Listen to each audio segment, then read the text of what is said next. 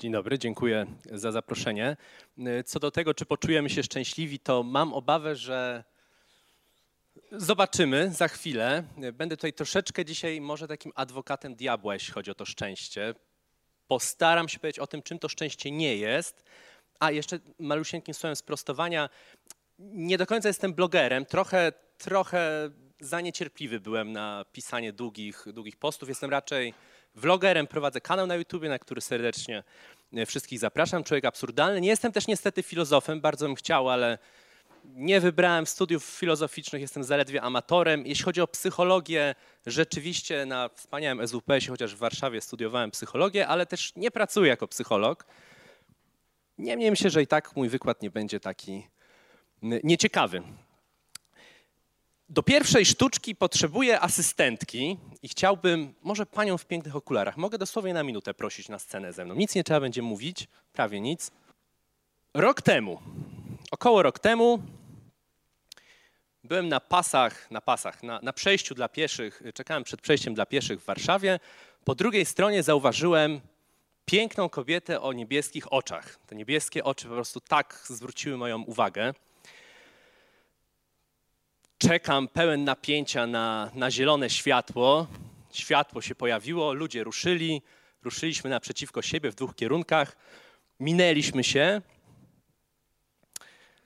I te oczy tak mocno mi zapadły w głowę, że ruszyłem, ruszyłem za tą, za tą dziewczyną, przybiegłem przed nią, zatrzymałem ją, powiedziałem, pierwsza rzecz, która przyszła mi do głowy, mijaliśmy się przed chwilą.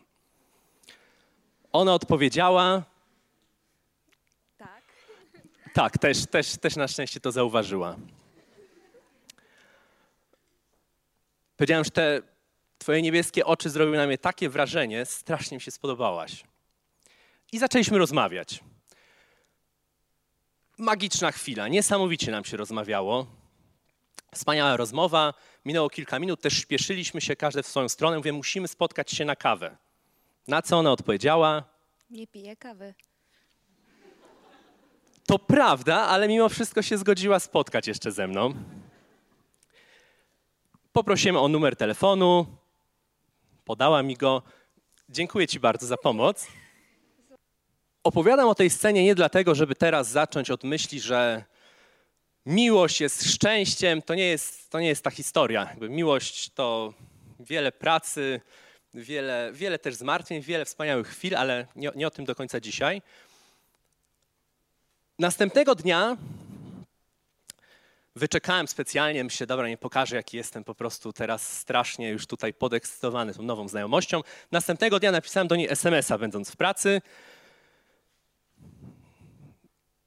Myślałem, myślałem, wymyśliłem w końcu, jesteś bardziej optymistką czy pesymistką?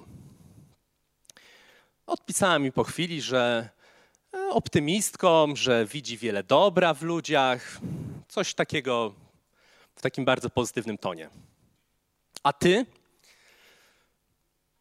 Myślę, hmm, zaczęliśmy tak szczerze, otwarcie, bez ukrywania czegokolwiek. Napiszę jej też szczerze. Napisałem, no tak krótkofalowo to jestem generalnie optymistą, ale tak poza tym to jestem fatalistą. Moim zdaniem szczęście nie istnieje, wszystko kończy się źle w życiu. Minęło pięć minut, nie odpisała nic. No 15, godzina, druga, trzecia. Myślę sobie, jestem idiotą. Po co mi to było? Tak niesamowita sytuacja, no zepsułem wszystko. Trzeba było, trzeba było może zachować na, na kiedyś tam swoje, swoje poglądy dotyczące szczęścia i trochę fatalizmu w życiu. Ale koniec końców jest tu ze mną na tej sali ta dziewczyna, ta kobieta, Odpisała w końcu, była zajęta pracą. Wystarczyło cierpliwie poczekać chwilę. Opowiadam tą anegdotę dlatego, że myślałem, że jak będę dość otwarcie dzielił się z ludźmi swoimi poglądami na temat, na temat szczęścia, między innymi, to raczej nie będę miał zbyt wielu przyjaciół. Ale jak się okazuje, bardzo ciekawe, raczej pozytywne reakcje zbieram od ludzi, kiedy na przykład im mówię, jakie są moje, moje poglądy na temat szczęścia. I mam taką teorię na ten temat, że bycie szczęśliwym stało się trochę takim obowiązkiem, może bardzo dużą presję sobie w związku z nim narzucamy. I teraz, kiedy nagle ludziom mówię, że nie, ja wcale nie uważam, że szczęście jest ani powszechne, ani łatwe do osiągnięcia, o ile w ogóle możliwe do osiągnięcia. Sam jeszcze niewiele w tej materii wymyśliłem. Mam takie poczucie, że z ludzi schodzi takie trochę ciśnienie, że wow, jednak nie jestem głupi albo nieumiejętny, bo też mi się nie udało jeszcze być szczęśliwym. Może udaje mi się czasami w jakichś krótkich przebłyskach. Więc jestem chyba normalny w takim wypadku. Stąd to jest moja teoria, może błędna, stąd generalnie taka nić porozumienia i sympatia z takimi osobami, którym otwarcie mówię na temat, e, na temat moich poglądów na temat szczęścia. Nie pamiętam dokładnie, dlaczego zostałem zaproszony na ten wykład, ale z tego, co kojarzę z rozmowy telefonicznej, e, chyba dobre wrażenie zrobił jeden z moich filmów na temat. E, zapomniałem, jak się mój filmlet nazywa. Coś, dlaczego szczęście nie istnieje. Coś w tym stylu, jak, jak tytuł dzisiejszego, dzisiejszego wykładu. A ten odcinek zainspirował, nie wiem, czy, czy wszyscy znają, taka dość, dość ciekawa, chociażby popkulturowo postać, Sławoj Żyżek, e, filozof słoweński. On kiedyś wrzucił, śledzę, śledzę go na Facebooku, wrzucił, wrzucił coś, wrzucił wpis, który tak się zaczynał, że szczęście nigdy nie było ważne i głównym problemem jest to, że my tak naprawdę sami nie wiemy, nie wiemy czego chcemy.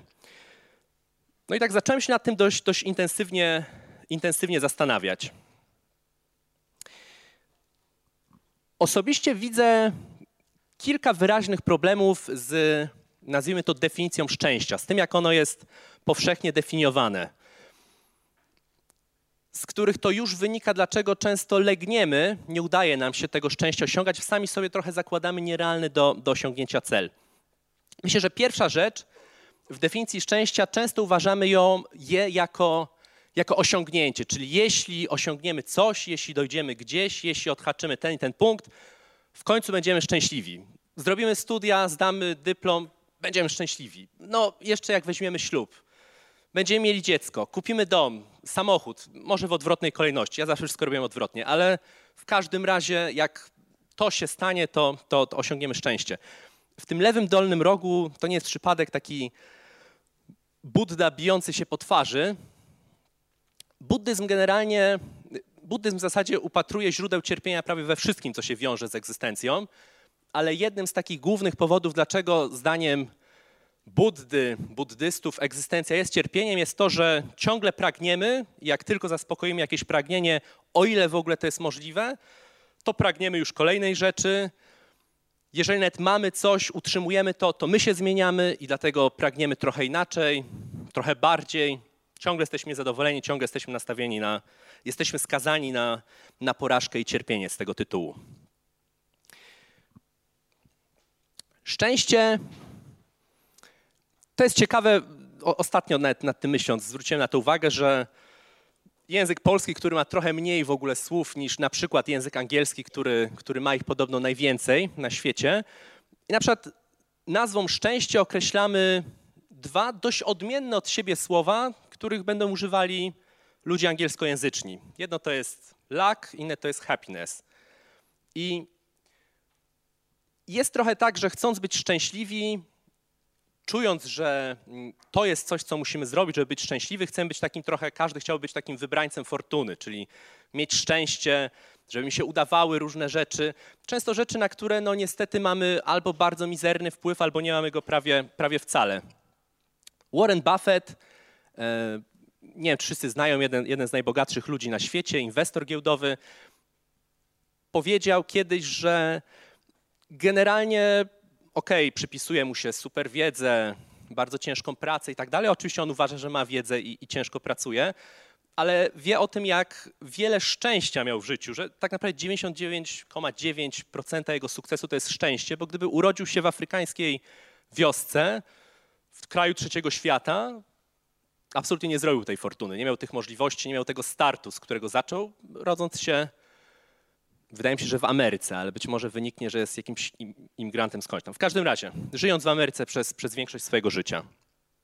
Więc kolejny problem. Chcemy być szczęśliwi, bo być wybrańcem fortuny, ale to już samo, samo to pokazuje, że wybrańców jest tylko kilku. Tylko tak naprawdę mniejszość zawsze będzie miała to szczęście, będzie miała dużo tego szczęścia jako, jako angielskie luck. Większość niestety ma je w trochę mniejszym wymiarze. Wydaje mi się też, że dość mocno szczęście łączymy z takim terminem, z terminem, z czymś takim, czym jest przyjemność, czyli chcemy odczuwać przyjemność. Generalnie jakiś rodzaj przyjemności odczuwamy, kiedy mówimy, ale jestem teraz szczęśliwy. No i nie czujemy nieprzyjemności, cierpienia, bólu. To są te rzeczy, które raczej, jeżeli myślimy o szczęściu, to chcemy gdzieś od siebie, od siebie odpychać. I myślę, że to jest taka nasza fantazja o tym, żeby zdobyć tą różę bez kolców, czyli żeby mieć tylko różę, tylko tą przyjemność, jeśli chcemy być szczęśliwi, ale nie mieć tych kolców, nie mieć tej nieprzyjemności, nie mieć tego, co nam sprawia cierpienie, sprawia ból. A to nie jest niestety chyba wykonalne, biorąc pod uwagę kondycję tego, jak wygląda nasze, nasze ludzkie życie. Ostatnia, ostatni taki problem definicyjny na zdjęciu e, Albert Camus, znany, znany chociażby z lektur szkolnych, francuski pisarz, filozof, zwany egzystencjalistą. On sam się odcinał, twierdził, że nigdy nie był tym egzystencjalistą, choć myślę, że miał sporo zbieżnych myśli z egzystencjalistami, o tym za chwileczkę. Ale chociażby w jego twórczości można, można też na to napotkać, że człowiek poszukuje, żeby czuć się szczęśliwym, poszukuje, mm, poszukuje sensu, poszukuje sensu życia, poszukuje jakiejś, chcielibyśmy znać jakąś instrukcję, przepis na życie, że jak zrobimy to, to, to, to i to, co się łączy z tym, o czym mówiłem już wcześniej, czyli odhaczymy jakieś punkty, to będziemy szczęśliwi, to osiągniemy sens, to się spełnimy w życiu. Czyli chcielibyśmy mm, życia zgodnie z jego instrukcją i on na przykład, Kami, y, zwykł pisać, że człowiek, człowiek krzyczy do wszechświata, o sens, zadaje ważne pytania na temat swojego życia, celu tego życia, tego jak być szczęśliwym, ale wszechświat uparcie pozostaje głuchy na te, na te pytania, więc nie ma tej odpowiedzi zwrotnej, nie ma tego takiego ostatecznego, potwierdzonego, na nic tak naprawdę dowodu, jak należałoby w tym życiu postępować, żeby być chociażby szczęśliwym. Wchodzimy w moje ulubione e, rejony, czyli tragizm życia to, że życie jest tragiczne, nie znaczy, że, że nie warto go przeżyć, ale jednak są pewne rzeczy, z którymi wszyscy się musimy zmierzyć. No i takie cztery punkty, przed którymi niestety nie uciekniemy na temat naszego życia. Zawsze kończy się śmiercią, jest no, pełne, jest w nim sporo bólu i cierpienia. Przed tym nikt niestety nie ucieknie. W dużej mierze jest niezależny od nas i nie ma do niego żadnej instrukcji. Powstają oczywiście co jakiś czas nowe podręczniki, ale żaden z nich nie jest taki na, na 100% potwierdzony, pewny, tak żeby można, nie, nie, dało się go kwestionować i żeby był pewną receptą na na przykład szczęśliwe życie. Jak samo to pokazuje, jakby te, te, punkty, o których mówiłem wcześniej, związane z definicją szczęścia, no one się rozwalają tak naprawdę o te, o te punkty związane z, z taką trochę prawdą o ludzkim życiu. Dlatego ta definicja szczęścia, no, łopatologicznie mówiąc, jest tak, tak bardzo niespełnialna, jeżeli je definiujemy tak, jak przed chwilą to pokazywałem. Zastanawiałem się, skąd to się bierze. Już od, od dawna, przygotowując tą prezentację, jeszcze raz sobie odświeżyłem te, te wszystkie moje przemyślenia. Dlaczego gonimy za tym fałszywym szczęściem, szczęściem niespełnialnym, szczęściem nie do, nie do osiągnięcia? Powodów jest na pewno bardzo dużo, ale takie, takie najważniejsze, jakie mi przychodzą do głowy, Jeden z nich myślę, że od dziecka poprzez bajki, baśnie, legendy, mity, jakby takie, takie historie, na których nas się wychowuje, a już szczególnie koncert Myszki Miki zrobił z tego bardzo dobry biznes, uczy się nas, że po pierwsze istnieje jakieś, żyli długo i szczęśliwie, a po drugie tak naprawdę jest to do osiągnięcia poprzez, nie wiem, trzeba, trzeba zabić smoka, Trzeba uratować księżniczkę, odnaleźć miłość życia, zostać królem, obalić złego króla. Wtedy będziemy żyli długo, długo i szczęśliwie. Generalnie taki jest moim zdaniem przekaz bardzo wielu bajek, historii i tak dalej.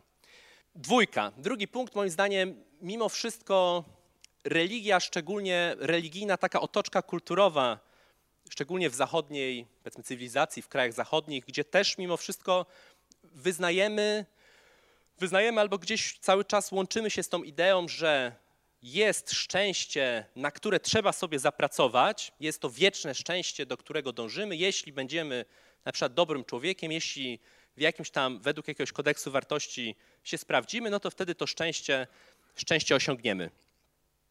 I trzeci, trzeci punkt, myślę, że naj, najszerzej, naj, najpopularniej nas bombardujący zewsząd. To jest, nazwijmy, wynikający trochę z marketingu, z, z tego, jak wiele produktów nam jest przedstawianych. To jest dość znana reklama piwa, piwa pewnego zielonego, o tym, że panowie osiągnęli maksymalne szczęście, mając mając pokój pełen, pełen piwa. Nawet widziałem taki żarcik, że e, psychoterapeuta tłumaczy mężczyźnie na kozetce, bo w żartach zazwyczaj to jest na kozetce, tłumaczy mu, że no, taki poziom szczęścia, jaki możesz zobaczyć w reklamie piwa, no jest nieosiągalny w życiu. Musisz się z tym, musisz się z tym pogodzić. Mm, nie, nie, nie jestem wyznawcą jakichś teorii spiskowych, że tutaj e, nie wiem, cały, cały system, wszystkie wielkie korporacje chcą nas w jakiś sposób wykorzystać czy zniszczyć nam, dlatego takie programują trochę rzeczy, rzeczy typu właśnie, że osiągniesz szczęście, jeśli kupisz nasz produkt. Myślę, że no, powód jest bardzo prosty. To działa, jeśli pokazujemy, budujemy skojarzenia ludziom związane z tym, że jeśli, jeśli no to, to, działa, przedstawienie, zbudowanie skojarzeń, że kupisz to i to, osiągniesz takie i takie szczęście, nie wiem, znajdziesz miłość, będziesz się cieszyć do końca swojego życia, będziesz przeżywać nieustanną przyjemność bez, bez cierpienia no na, tym, na, na tym zbudowany trochę, trochę marketing, myślę, że w zdecydowanej większości jest, pokazując mniejsze, mniejsze lub większe szczęście powiązane z, z produktem danym, który powinniśmy kupić. Trafiłem nawet i to jakoś dwa dni temu, więc jeszcze, jeszcze do, dorobiłem, dorzuciłem ten slajd. Nie czytałem jeszcze tej książki, ale zaciekawił mnie sam tytuł Przemysł Szczęścia. Tak czytając, co jest z tyłu na okładce, myślę, że się zaopatrzę dużo pisze, jakby autor, autor generalnie analizuje, jak duży sektor rynku, jak duży biznes powstał w ogóle wokół robienia szczęścia. Czyli szczęście już nawet nie jest kojarzone z jakimś produktem, tylko jest samym produktem w sobie. Książki, szkolenia, mówcy, e, wyjazdy, wszystko, co nam ma w jakiś sposób tak naprawdę zapewnić szczęście, więc jest takim jeszcze bardziej ten balonik balonik gonitwy za szczęściem, który można kupić, można kupić w zasadzie za pieniądze, osiągnąć je. Ten taki e, segment rynku bardzo dynamicznie się w tym momencie rozwija. To są takie, moim zdaniem, główne powody, główne powody tego, dlaczego, dlaczego mamy tą taką fałszywą definicję gdzieś z tyłu głowy i często w nią mniej lub bardziej świadomie wpadamy. Wracając do filozofii, bo powiedzmy, że na tym się ostatnio trochę bardziej znam.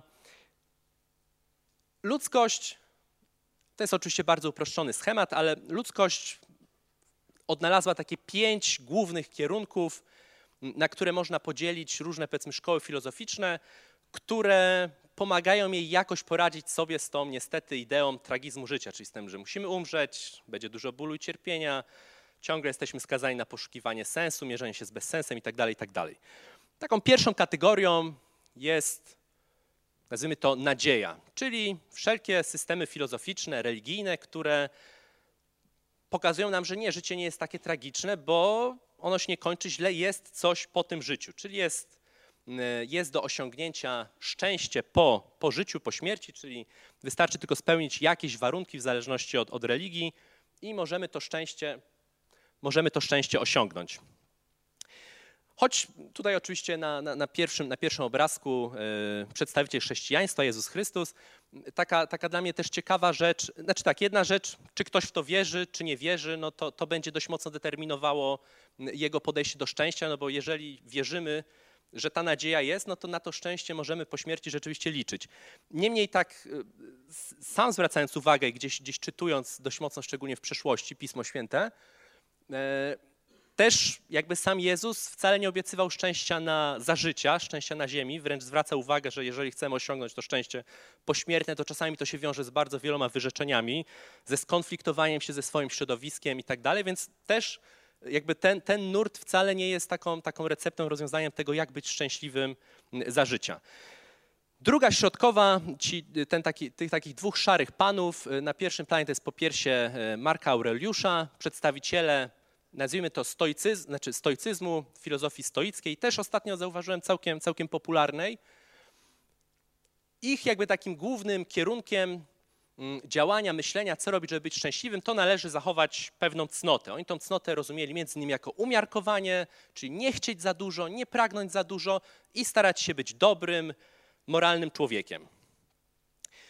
Dwóch chyba najbardziej znanych przedstawicieli stoicyzmu, Marek Aureliusz, Seneca, na przykład mój taki malutki problem między innymi ze, ze, ze stoicyzmem, Marek Aureliusz Seneca, Seneca jeden bogaty rzymski arystokrata, jeden z najbogatszych, bardzo wpływowych Rzymian, Marek Aureliusz cesarz całego Imperium Rzymskiego. Przyszła mi kiedyś taka myśl, że łatwiej być chyba mm, nie pragnąć za wiele, być spokojnym, nie przejmować się za dużo, kiedy jednak jest się miliarderem, kiedy ma się ogromną władzę, ma się ogromny wpływ jeżeli na przykład tak jak ja tego się nie ma, no to gdzieś tam trzeba, może nie wiem, trochę więcej pragnąć, trochę więcej, na trochę więcej gdzieś tam cierpień, trudu, bólu się narażać. Może. Trzecia, trzecia szkoła, trzeci, mm, trzeci nurt nastawiony na przyjemność, reprezentowany tutaj akurat przedstawiciel chyba najbardziej znany hedonizmu, Epikur.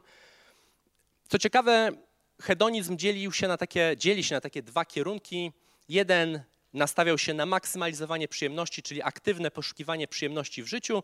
Drugi był nastawiony, i jego reprezentował Epikur, był nastawiony na unikanie cierpienia przede wszystkim. I ku mojemu zaskoczeniu, jak, jak jakiś czas temu trochę zagłębiałem się bardziej w hedonizm, ten nurt nastawiony na przyjemność, na aktywne poszukiwanie przyjemności, pomimo cierpienia, szybko, można powiedzieć, że zniknął z poważnej gdzieś tam debaty, nazwijmy to z poważnych, y, z poważnych uczelni filozoficznych. Przetrwał dłużej, chociaż też wcale nie jakoś bardzo długo, nurt nastawiony na unikanie cierpienia. Złośliwi mówili o, o, o, hedonistach, o hedonistach tego nurtu, tego kierunku, że to, to jest taka trochę filozofia człowieka martwego, który przede wszystkim najwięcej swojego czasu i energii poświęca na to, żeby byle tylko unikać cierpienia, byle tylko nie cierpieć, też wcale nie za wiele pragnąć, bo część pragnień to tylko prowadzi do cierpienia, koniec końców, czy chcemy, czy nie chcemy, więc przede wszystkim unikajmy, unikajmy cierpienia. Kolejny nurt reprezentowany między innymi przez Buddę, buddyzm. Nurt, który w zasadzie jego sposobem na szczęście jest odpuśćmy gonitwę za szczęściem zupełnie. Czy już tak w ogóle pragnienia to jest cierpienie, starajmy się je wyciszyć, um, unikać wszystkiego, co powoduje w nas te, te niebezpieczne pragnienia, wywołuje te cierpienie, a generalnie bardzo, bardzo dużo rzeczy wywołuje cierpienie wedle, wedle tradycji buddyjskiej. Więc to takie trochę, dobra, nie ścigajmy się po to szczęście, wycofajmy się zupełnie z wyścigu. I piąta, piąta szkoła akurat wrzuciłem bardzo arbitralnie, załóżmy, że reprezentowana przez znanego egzystencjalistę Jean-Paul Sartre, więc to taka szkoła, kierunek egzystencjalny, można powiedzieć najnowszy, bardzo duży nacisk kładący na trochę absurd życia, pokazujący ten absurd, pełną świadomość tego absurdu, więc uznanie tego, ok, życie jest tragiczne, nic z tym nie zrobię, jedyne co mogę zrobić to zaakceptować reguły gry takie, jakie są i będąc świadomy pełnej swojej wolności, czyli tego, że mogę i muszę cały czas wybierać w życiu, co ma oczywiście mnóstwo plusów i bardzo dużo minusów, biorę to całościowo na klatę i będę aktywnie to życie poznawał, zgłębiał i szukał sam, sam dla siebie tego, tego sensu, tego życia i sposobu tak naprawdę na szczęście. I jako egzystencjalista, amator, trochę chciałem się skupić na tym ostatnim kierunku, który mnie osobiście najbardziej przekonuje i ja w nim znajduję jakiś sposób, jakiś pomysł na, na szczęście. Tutaj jest na zdjęciu Fryderyk Nietzsche, lekko przerobiony. Fryderyk Nietzsche, którego ciężko może nazwać egzystencjalistą, ale egzystencjaliści gdzieś tam się na nim, na nim inspirowali. Bardzo lubię to jego zdanie tutaj zaprezentowane, w którym on stwierdza, to jest fragment jego jego, chociaż trochę przerabianego przez siostrę, yy, kiedy już Nietzsche był chory, ale w każdym razie książki Wola Mocy. I Nietzsche stwierdza, że za dużo w ogóle energii poświęcamy, tak jak już było mówione, tej przyjemności, dążeniu do przyjemności, unikaniu nieprzyjemności, to są tylko tak naprawdę skutki uboczne. To, czego jego zdaniem naprawdę człowiek chciał, to jest, e, to jest wola mocy, powiększanie tej mocy w sobie i do tego człowiek musi dążyć, jeżeli ma spełniać swoje, swoje trochę takie, swój cel, swoje posłannictwo, nie bacząc na, na przyjemność, nieprzyjemność. Czym jest ta wola mocy? Różnie to definiowano, nawet dość niebezpiecznie. Więc to pomijając, podoba mi się takie podejście niczego, że w życiu może chodzić o coś innego niż przyjemność y, czy nieprzyjemność. To są tylko skutki tego, czy rzeczywiście działamy prawidłowo, czy działamy dobrze, czy działamy w taki aktywny sposób, mm, który pozwala nam być w pełni, rozwijać gdzieś, gdzieś siebie, rozwijać swoje, swoje człowieczeństwo. Jean-Paul Sartre, o tym, o tym zacząłem już przez chwilę, on może nie miał recepty na szczęście, nie miał recepty na życie, ale to, co podkreślał wielokrotnie, to to, co jest jego zdaniem najgorsze i czego należy unikać. Taki największy jego zdaniem grzech człowieka to jest tak zwana zła wiara. Jego zdaniem złą wiarę popełniamy wtedy, kiedy odwracamy się od swojej wolności i tego tworzenia własnego, własnego znaczenia. I taka, taką anegdotę lubię opowiadać. Poznał podczas II wojny światowej w więzieniu, będąc, poznał księdza w tym więzieniu. Zapytał go, bo to go zawsze ciekawiło, jak ludzie podejmują pewne wybory życiowe. Jak to się stało, że zostałeś księdzem? No i ten ksiądz mówi, że Pochodziłem z biednej rodziny, więc nie miałem jakichś perspektyw zawodowych po, powiedzmy, po swoim ojcu, po swoich rodzicach. Zakochałem się, ale zostałem odrzucony. Nie wyszło, postanowiłem wstąpić do armii. Do armii mnie nie przyjęli, bo byłem za, za, za słabych warunków fizycznych. No to był znak, żeby zostać księdzem. Sart mówi, że no, równie dobrze mogłeś wyczytać z tego, że powinieneś zostać, powinieneś zostać albo rozbójnikiem, albo rewolucjonistą. Więc to był dla niego przykład złej wiary, że na przykładzie tego, co, co się nam przydarza, twierdzimy, no, no tak, to jest znak, chociaż zawsze każdy z tych znaków, no jesteśmy niestety w tym osamotnieni, jesteśmy zdani tylko na samych siebie.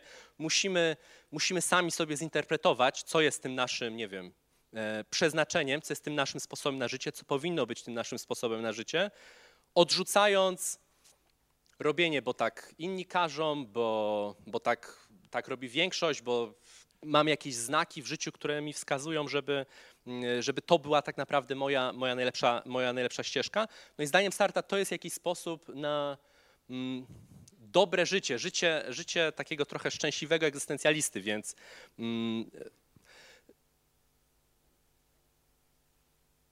odrzucając ten grzech złej wiary. Bardzo, bardzo lubię tutaj jednego nie filozofa, y, pewna, pewna kreskówka amerykańska, która, której odkrywam naprawdę morze, morze różnych ciekawych y, pomysłów, cytatów. Y, Rick, Rick Morty, nie wiem czy, czy tutaj ktoś kojarzy, pewno sobie się uśmiechają, więc widzę, że, że kojarzą.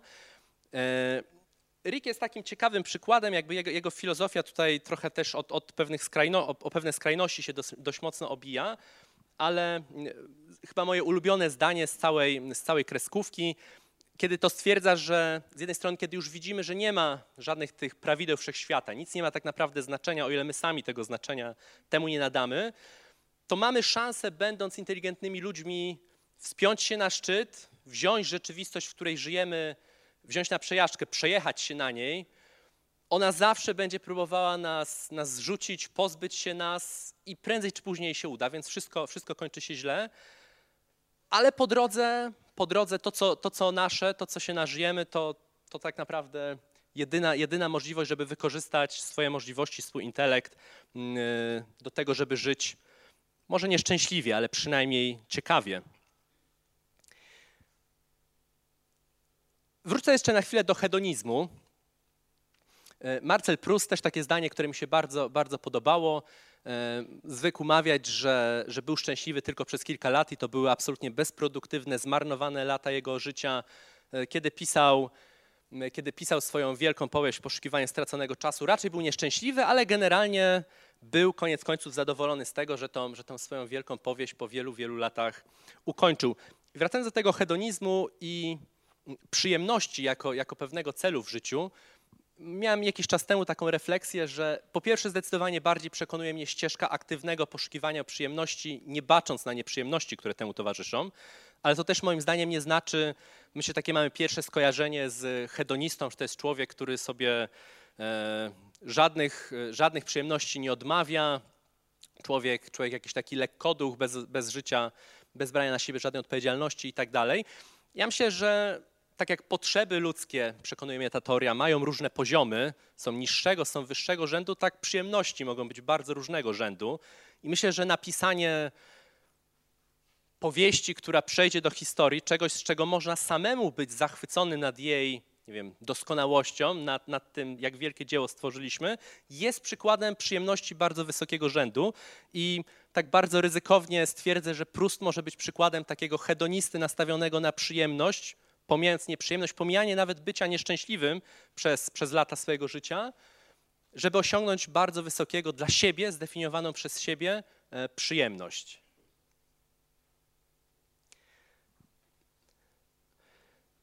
Erich Fromm, też ciężko go nazwać egzystencjalistą, ale ciekawy filozof, psycholog, psychoterapeuta, dużo, dużo interesujących książek. Jedną z nich, którą bardzo lubię, jest właśnie e, Mieć czy być.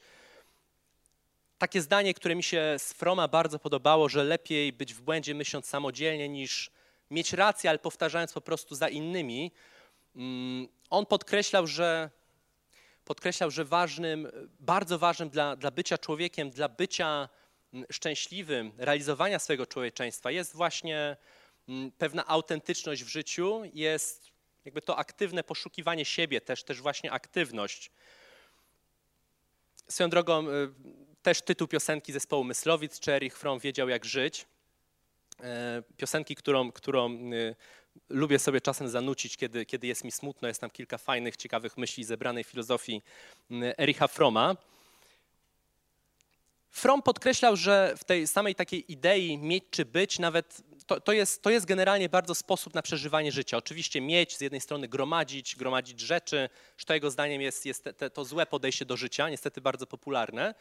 Niemniej mieć w tym modusie posiadania można też zamknąć takie idee, jak właśnie chcemy dojść do jakiegoś punktu, zaliczyć ten punkt, mieć to szczęście, wreszcie zdobyć to szczęście. Jego zdaniem jedyny sposób na, na dobre życie jest w byciu, czyli ciągłym przeżywaniu. Przeżywaniu każdego dnia, poszukiwaniu w każdym dniu, przeżywaniu w procesie tego szczęścia, w tym procesie dochodzenia do jakichś różnych celów wyznaczanych sobie samodzielnie w tym swoim aktywnym życiu w byciu ciągle otwartym na doświadczenia płynące z tego życia. I taka jeszcze jedna, y, jeden kawałek z, z tej piosenki właśnie Mieć czy być myslowic. Tam jest takie zdanie też, które bardzo lubię, że upadamy wtedy, gdy nasze życie przestaje być codziennym zdumieniem. Też tytuł mojego wykładu jest trochę, który już kończę, który jest dość przewrotny, bo tym, że lepiej być ciekawym niż szczęśliwym. Z jednej strony tak mieć ciekawe życie, warto się myślę o nie postarać, ale być też po prostu ciekawym. Ciekawym, czyli otwartym, ciekawym tego, co nam przyniesie kolejny rzecz, bo życie, myślę, że można różne rzeczy na jego temat powiedzieć, ale nie to, że przestaje zaskakiwać. Każdy kolejny dzień może, może bardzo, bardzo mocno nas, nas zaskoczyć, więc dlatego myślę, że warto być ciekawym i nie przestać być ciekawym. Stąd też tak mocno ja sobie osobiście biorę do serca tą, tą linijkę z, z Myslowic. I na koniec, tak trochę w ramach życzeń też z takich moich małych, małych afirmacji czy rzeczy na pocieszenie. Myślę, że jesteśmy skazani na błędy, jesteśmy skazani na, na porażki w poszukiwaniu tego szczęścia, ale co warto, to warto żyć odważnie, iść przed siebie śmiało. Polecam ten wiersz e, Leopolda Staffa pod tytułem Odys. Szczególnie ten, ten fragmencik, że o to chodzi jedynie, by naprzód wciąż iść śmiało, bo zawsze się dochodzi gdzie indziej niż się chciało. Myślę, że jest w tym jakaś prawda. Nie wiem, czy doszedłem tam, gdzie chciałem z tym wykładem. Mam nadzieję, że przynajmniej zainspirowałem Was do e, kilku ciekawych pytań na sam koniec i przemyśleń. I to by było na tyle. To jeszcze tylko słowem 30-sekundowego pożegnania. Zapraszam serdecznie na, na mój kanał, który już istnieje od, od prawie dwóch lat, Człowiek Absurdalny, Filozofia, Psychologia, ale też wykorzystam okazję, malut, malut, malutką reklamę sobie zrobię. E, nowy kanał w połowie maja będę zakładał specjalny serial na ten kanał. Postanowiłem sobie jakiś czas temu, że napiszę scenariusz, wyprodukuję coś. Szalony pomysł, ale poszedłem w to na razie wychodzi bardzo fajnie, więc będzie nowy kanał, będzie serial mocno skupiający się na psychologii seksualności ludzkiej. Myślę, że ciekawy, przewrotny, też zmuszający do wielu, wielu ciekawych pytań. Uczuciowe zwierzę, to jak wam gdzieś tam kiedyś mignie, to, to ja, więc może być ciekawe. Zachęcam do, do oglądania już niedługo. Tyle. Dziękuję bardzo.